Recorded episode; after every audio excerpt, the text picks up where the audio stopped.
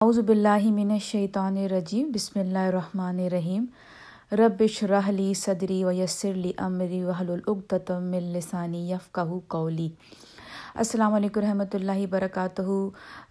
آج ہم ان شاء اللہ تعالیٰ سورہ العمران کی آیت نمبر فور سے لے کے سکس تک کریں گے۔ اور یہ آیتیں بھی پچھلی جو ہم نے آیتیں کی ہیں ون ٹو تھری اسی کی کنٹینیوشن ہے اور ان شاء اللہ تعالیٰ اس میں بھی بہت سمپل بات ہے لیکن بہت گہری باتیں ہیں جو اللہ سبحانہ تعالیٰ آپ کو اور مجھ سے کر رہے ہیں۔ تو چلیں ان شاء اللہ تعالیٰ ہمیشہ ہمیشہ کی طرح ہم آیتیں پڑھیں گے، سمجھیں گے اور اس میں سے لیسن اپنے لیے نکال لیں گے۔ تو چلیں، سب سے پہلے میں تلاوت کرتی ہوں آیت نمبر فور کی۔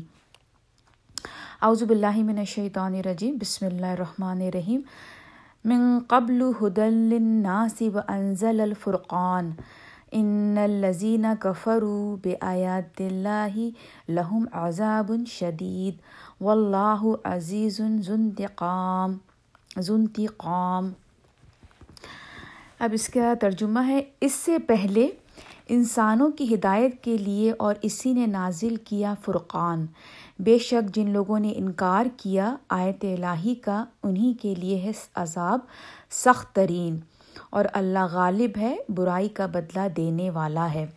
اب دیکھیں اس آیت میں ان شاء اللہ تعالیٰ اگر آپ کو پچھلی آیتوں کا تھوڑا سا ذہن میں ہو کہ اللہ سبحانہ تعالیٰ نے اس سے پہلے جب ہم سے بات کی تھی آیت میں، اللہ نے کہا تھا کہ اسی نے نازل کی ہے تم پر یہ کتاب حق کے ساتھ۔ مصد لما بین یدی ہی تصدیق کرتی ہوئی ان کتابوں کی، جو اس سے پہلے موجود تھی۔ کون سی موجود تھی؟ توریت اور انجیل۔ تو یہاں پہ جو آیت نمبر تھری میں جو مصدقل مصدقن کا جو لفظ استعمال ہوا ہے یعنی کہ تصدیق کرنے والی ویلیڈیٹ کرنے والی یعنی کہ جو قرآن ہے، وہ ہمارے لیے آخری کتاب ہے اللہ سبحانہ تعالیٰ کی طرف سے بھیجی ہوئی۔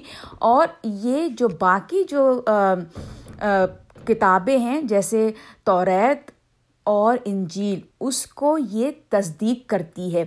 وہ کس طرح سے تصدیق کرتی ہے کہ دیکھیں، اگر آپ دیکھیں کہ حضرت ابراہیم علیہ السلام کی بعد جو مین دو کتابیں جس کو کہنا چاہیے نا کہ جو کتابیں آئی ہیں، جو مین دو اللہ تعالیٰ کی طرف سے کتاب آئی ہیں جو سپریٹ ہیں۔ ایک ہے توریت اور دوسری آخری ہماری قرآن۔ ٹھیک ہے نا؟ تو یہ دو، باقی جو انجیل آئی ہے، وہ کیا ہے؟ وہ کنٹینیوشن ہے۔ یعنی کہ وہ اسی سے ہی، توریت سے ہی اسی کا حصہ نکلی ہے، اسی میں سے نکلی ہے۔ کیوں؟ اس لیے جب توریت آئی تھی بنی اسرائیل کے اوپر تو توریت کو آپ کو جیسے میں نے ہمیشہ بتایا ہے کہ پھر ان کے علماء جو تھے، انہوں نے اس کو کرپٹ کر دیا تھا۔ اس کے جو بھی جو بھی اس کے اندر احکام تھے، اس کو انہوں نے چینج کر دیا تھا، ان کے علماء نے۔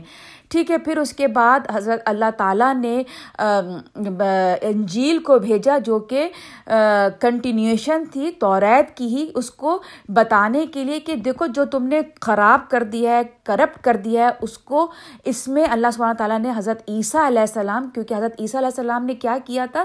حضرت عیسیٰ علیہ السلام جو تھے، وہ تھے توریت میں جو جو آیا، اس کو انہوں نے پریکٹیکلی اس کو کر کے دکھایا۔ جو لوگ جیسے ہوتے ہیں نا، جیسے ایک مثال کے طور پہ جیسے ہوتا ہے کہ ایک ایک کوئی کتاب ہے، ٹھیک ہے؟ اب اس کو لوگوں نے خراب کر دیا۔ اب وہ خراب کتاب لوگوں لوگوں تک پہنچی ہے۔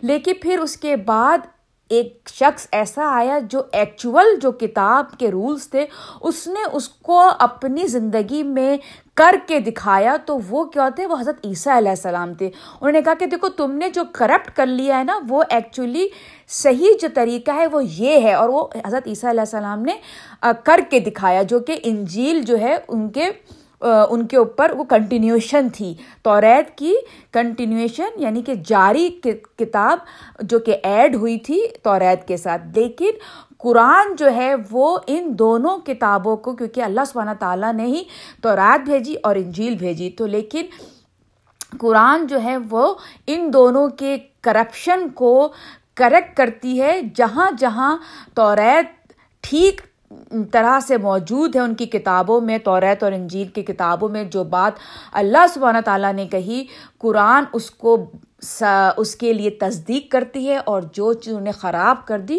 قرآن اس کے بارے میں بھی بتاتی ہے کہ نہیں، یہ چیز ایسے ہے اور یہ چیز تمہاری کتاب میں ایکچولی ایسا آیا تھا لیکن تم لوگوں نے خراب کر دیا۔ ایکچولی اس کو ایسا ہونا ہے۔ تو اسی طرح اس آیت میں بھی اللہ تعالیٰ یہی بتا رہے ہیں کہ اس سے پہلے انسانوں کی ہدایت کے لیے اور اسی نے نازل کیا فرقان۔ اب یہاں پہ فرقان کا جو ورڈ یوز ہوا ہے، یہ بہت سمجھنے والا ورڈ ہے الفرقان۔ قرآن کو فرقان بھی کہتے ہیں۔ اسی طرح توریت کو بھی فرقان اللہ تعالیٰ نے یوز کیا ہے۔ اسی طرح انجیل کے لیے بھی۔ کیوں؟ اس لیے فرقان کا جو لفظی مطلب ہوتا ہے، جو اس کا روٹ ورڈ ہوتا ہے، وہ ہوتا ہے فرق۔ فرق کرنا سیپریٹ کرنا۔ تو قرآن جو ہے، وہ کیا ہے؟ الٹیمیٹ سیپریشن ہے۔ یعنی کہ جب قرآن آیا تو اس نے بالکل کیا غلط ہے، کیا سچ ہے، اس کو بالکل فرق کر کے ہمیں بتا دیا آپ کو اور مجھے اور پچھلی تمام لوگوں کو کہ یہ سچ ہے اور یہ غلط ہے۔ تو اسی لیے قرآن کو ہم فرقان بھی کہتے ہیں کیونکہ وہ سچ اور جھوٹ کے بیچ میں فرق کر دیتی ہے۔ جیسے آپ دیکھیے گا کہ جب ہم ان شاء اللہ تعالیٰ آپ اور میں جب ہم قرآن کے بتائے ہوئے طریقے پہ چلنے لگتے ہیں، تو ہم دوسرے لوگ جو قرآن نہیں سمجھتے، نہیں جانتے، اس پہ عمل نہیں کرتے، آپ اور ان میں فرق نظر آئے گا۔ آپ کا چلنا، پھرنا، کھانا، پینا، لوگوں سے تعلق بنانا، کیسے اللہ کے ساتھ تعلق بنانا اور دوسرے وہ لوگ جو نہیں بناتے ان میں اور آپ میں فرق نظر آئے گا۔ تو فرقان جو ہے وہ فرق بتاتی ہے دوسری غلط چیزوں میں اور صحیح چیزوں میں۔ تو اسی لیے اللہ تعالیٰ نے قرآن کو فرقان کہا۔ پھر اللہ تعالیٰ فرماتے ہیں، بے شک جن لوگوں نے انکار کیا۔ اب دیکھیں، یہاں پر جو انکار کا ورڈ آیا ہے، وہ یہ ہے کہ بنی اسرائیل جو تھے، ان کے اوپر ڈبل ان ان کو ان کے اوپر گناہ ہو گیا۔ ایک تو یہ کہ جب حضرت موسیٰ علیہ السلام کے اوپر توریت آئی تو بنی اسرائیل نے اس کو انکار کر دیا۔ ٹھیک ہے، انکار کا مطلب اس میں اپنی طرف سے باتیں لے آئے، اپنی طرف سے اس کے اندر ایڈیشن کر دیا، اپنی طرف سے اس کو نہ مانا، اس کے اندر۔ تو اس سے انہوں نے انکار کر دیا۔ پھر اس کے بعد جب ڈبل ڈبل انکار کب ہوا؟ جب حضرت عیسیٰ علیہ السلام انجیل لے کر آئے۔ تو انجیل کا کیا کیا انہوں نے؟ انہوں نے انہوں نے اس کا بھی انکار کر دیا کہ نہیں، یہ بھی غلط ہے اور ان کے دشمن ہو گئے اور قتل کی سازش کر بیٹھے۔ کون؟ کنہوں نے مار مارنے کی کوشش کی تھی؟ کوئی کوئی نان مسلمس نہیں تھے جو بنی حضرت عیسیٰ علیہ السلام کو جنہوں نے پلان کیا تھا، وہ بنی اسرائیل میں سے لوگ تھے۔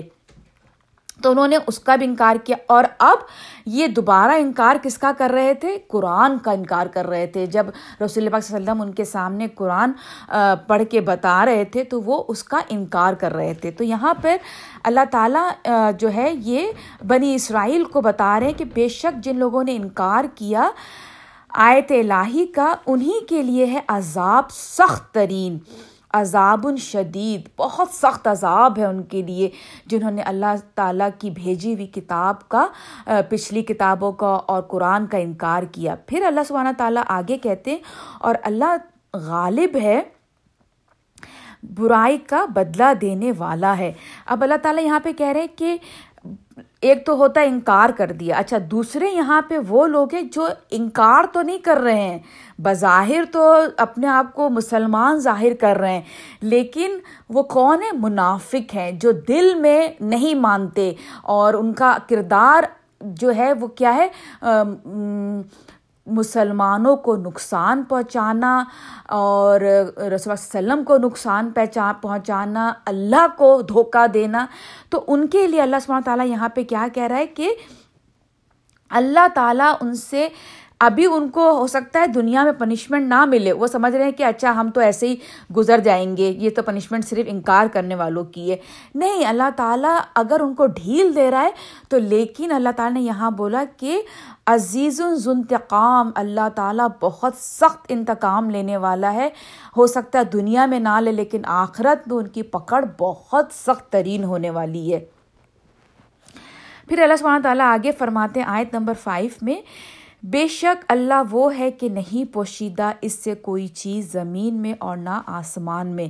اب دیکھیے یہاں اللہ سبحانہ تعالیٰ نے جو ہے وہ بالکل ان لوگوں کو بہت ڈرانے والی آیت ہے جو لوگ بظاہر تو مسلمان تھے اس وقت، لیکن اندر سے جو ہے وہ مسلمانوں کو نقصان پہنچانے میں لگے ہوئے تھے، ان کو دھوکہ دینے میں، ان کا سر نیچا کرنے میں۔ تو اللہ تعالیٰ نے کہا کہ دیکھو، تم بظاہر تو اپنے آپ کو چھپا رہے ہو لیکن مجھ سے کوئی چیز پوشیدہ نہیں ہے۔ میں ہر چیز جاننے والا ہوں، زمین میں بھی اور آسمان پہ بھی۔ اور پھر ہم اس آیت کو اس طرح بھی لے لیتے ہیں کہ جیسے توریت کو لوگوں نے بدل دیا انجیل کو لوگوں نے بدل دیا، لیکن اللہ تعالیٰ کہہ رہے کہ میرے پاس یہ کتابیں اپنی اصل فارم میں بالکل موجود ہیں۔ مجھ سے مجھ سے تم نہیں چھپا سکتے۔ مجھے معلوم ہے کہ تم نے کہاں کہاں کرپشن کیا ہے، کہاں کہاں بدلا ہے، کہاں کہاں اس کو جھوٹا کیا ہے، کہاں اپنی باتیں ایڈ کی ہیں۔ میں سب جانتا ہوں،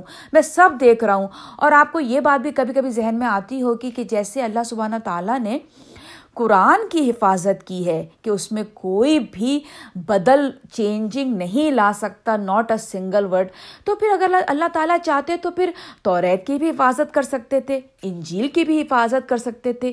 لیکن یہ اللہ سبحانہ تعالیٰ کی اپنی سوچ ہے، انہوں نے کیا سوچا، کس، کیوں انہوں نے اس، وہاں پہ ان لوگوں کو وہ کام کرنے دیا؟ یہ اللہ سبحانہ تعالیٰ کے اپنے فیصلے ہیں۔ تو یہ ہم ان کے فیصلے، ان کی سوچ تک ہم نہیں جا سکتے۔ اللہ تعالیٰ کا ہر فیصلہ، اس کی ہر حکمت جو ہے، وہ ہمارے حق میں بہتری کے طور پہ ہوتی ہے۔ تو یہاں پہ اللہ تعالیٰ اس کے بعد آیت نمبر سکس میں اللہ تعالیٰ فرماتے ہیں، وہی تو ہے جو شکل و صورت بناتا ہے تمہاری ماؤں کے پیٹ میں۔ اب دیکھیں، یہاں پہ اللہ تعالیٰ نے کہا کہ دیکھو مطلب آپ اور میں اتنے مطلب ہماری کچھ ہے ہی نہیں۔ ہم بہت سمجھتے ہیں کہ ہماری بہت چیزوں میں ہم، ہماری سنی جا سکتی ہے یا ہم کر سکتے ہیں، لیکن ایکچولی ہم کچھ بھی نہیں کر سکتے۔ ہم جب اپنے ماں کے پیٹ میں تھے تو ہمارا مطلب کیا اختیار تھا؟ کیا ہم نے اپنے اختیار سے اپنی چیزیں بنوائیں؟ ہمارا ہمارے ہاتھ، ہمارا قد، ہماری ناک، ہمارے جس جسمانی جو ہمارے اعضا ہیں کچھ بھی ہمارے کنٹرول میں نہیں ہے۔ ہم کس کے گھر پیدا ہوئے، کس کے پیٹ میں ہم گئے۔ مطلب ہمارے بس میں کچھ بھی نہیں۔ اگر تھوڑی بہت اتھارٹی اللہ سبحانہ تعالیٰ آپ کو اور مجھے دے دیتا ہے تو ہم سمجھتے ہیں کہ لو، ہم تو بہت کچھ کرنے والے ہیں۔ ایکچولی ہم کچھ بھی نہیں ہیں۔ ہمارے اختیار میں کچھ بھی نہیں ہے۔ اسی لیے ہم اگر اس بات کو دل سے تسلیم کر لیں کہ ساری چیز کا کنٹرول اللہ سبحانہ تعالیٰ کے ہاتھ میں ہے تو ہم بہت بڑی ایک سکون میں آ جائیں گے۔ بس ہمارا کام کیا ہے کہ ان شاء اللہ تعالیٰ جیسے جیسے قرآن ہمارے سامنے کھلتا جا رہا ہے، اللہ تعالیٰ کی باتیں کھلتی جا رہی ہیں تو اس پہ ہم سر جھکا دیں اور اس پہ عمل کرنے کی پوری پوری کوشش کریں۔ That's all we can do other than that ہمارے اختیار میں کچھ بھی نہیں، نہ کچھ برا ہونے کا اور نہ کچھ اچھا ہونے کا۔ تو اسی لیے اللہ سبحانہ تعالیٰ یہاں پہ آپ کو اور مجھے بتا رہے ہیں کہ وہی تو ہے جو شکل و صورت بناتا ہے تمہاری ماؤں کے پیٹ میں جیسی چاہے۔ نہیں کوئی معبود سوائے اس کے، وہ سب پر غالب بڑی حکمت والا ہے۔ اب یہاں پہ اللہ سبحانہ تعالیٰ نے کہہ دیا کہ فل ارحام ارحام کا لفظ جو آیا ہے وہ رحم سے آیا ہے۔ آپ کو میں پہلے سورہ فاتح بتا چکی ہوں کہ رحمان کا ورڈ جو نکلا ہے وہ رحم سے نکلا ہے۔ جو ماں کا جو یوٹرس ہوتا ہے، اس کو اللہ سبحانہ تعالیٰ نے تشبیح دی ہے یوٹرس کو کہ اللہ تعالیٰ اس میں بیبی کو کس طرح سے خیال رکھتا ہے ماں کے یوٹرس میں۔ ہر طرح کی مشکل سے اس کو بچاتا ہے، اس کو کوئی بھی کیے ہوئے کام کے بغیر اس کو کھانا وقت پہنچاتا ہے، ہر طرح سے اس کی نرشمنٹ کرتا ہے۔ تو یہاں پہ اللہ تعالیٰ اسی لیے کہہ رہا ہے کہ تمہاری ہر چیز کا میں خیال کرتا ہوں۔ تمہیں پتہ بھی نہیں میں تمہیں کس کس طرح سے تمہارا خیال رکھ رہا ہوں، تم نہیں جانتے، تم صرف چند باتیں ہیں جو ظاہر کی تم دیکھ رہے ہو اور باقی تمہیں کچھ نہیں پتہ تو اسی لیے میں کون ہوں؟ لا الہ، میں تمہارا الہ ہوں۔ تم مجھ سے محبت کرو۔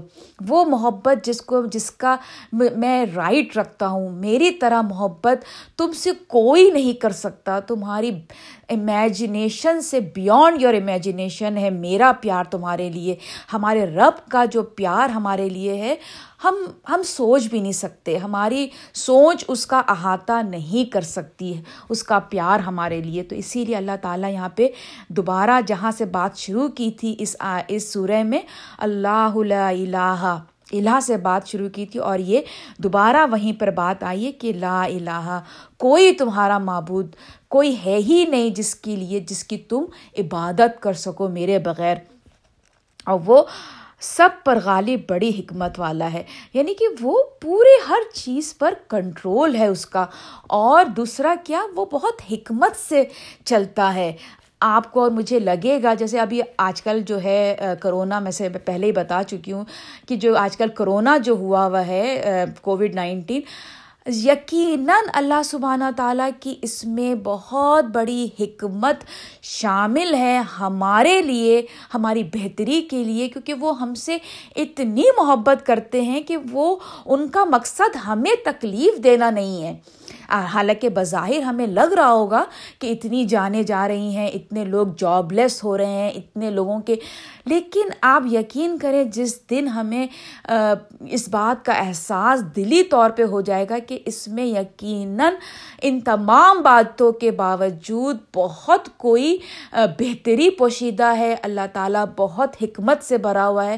تو ہمیں اس بات پہ یقین آ جائے گا۔ لیکن پھر بھی ان شاء اللہ تعالیٰ اللہ تعالیٰ سے یہی دعا کرتے ہیں کہ یا رب العالمین، ہماری سوچ، ہماری ہماری سمجھ بہت لمیٹیڈ ہے۔ اسی لیے آپ سے ہمیشہ رحمت کی امید کرتے ہیں، دعا کرتے رہتے ہیں۔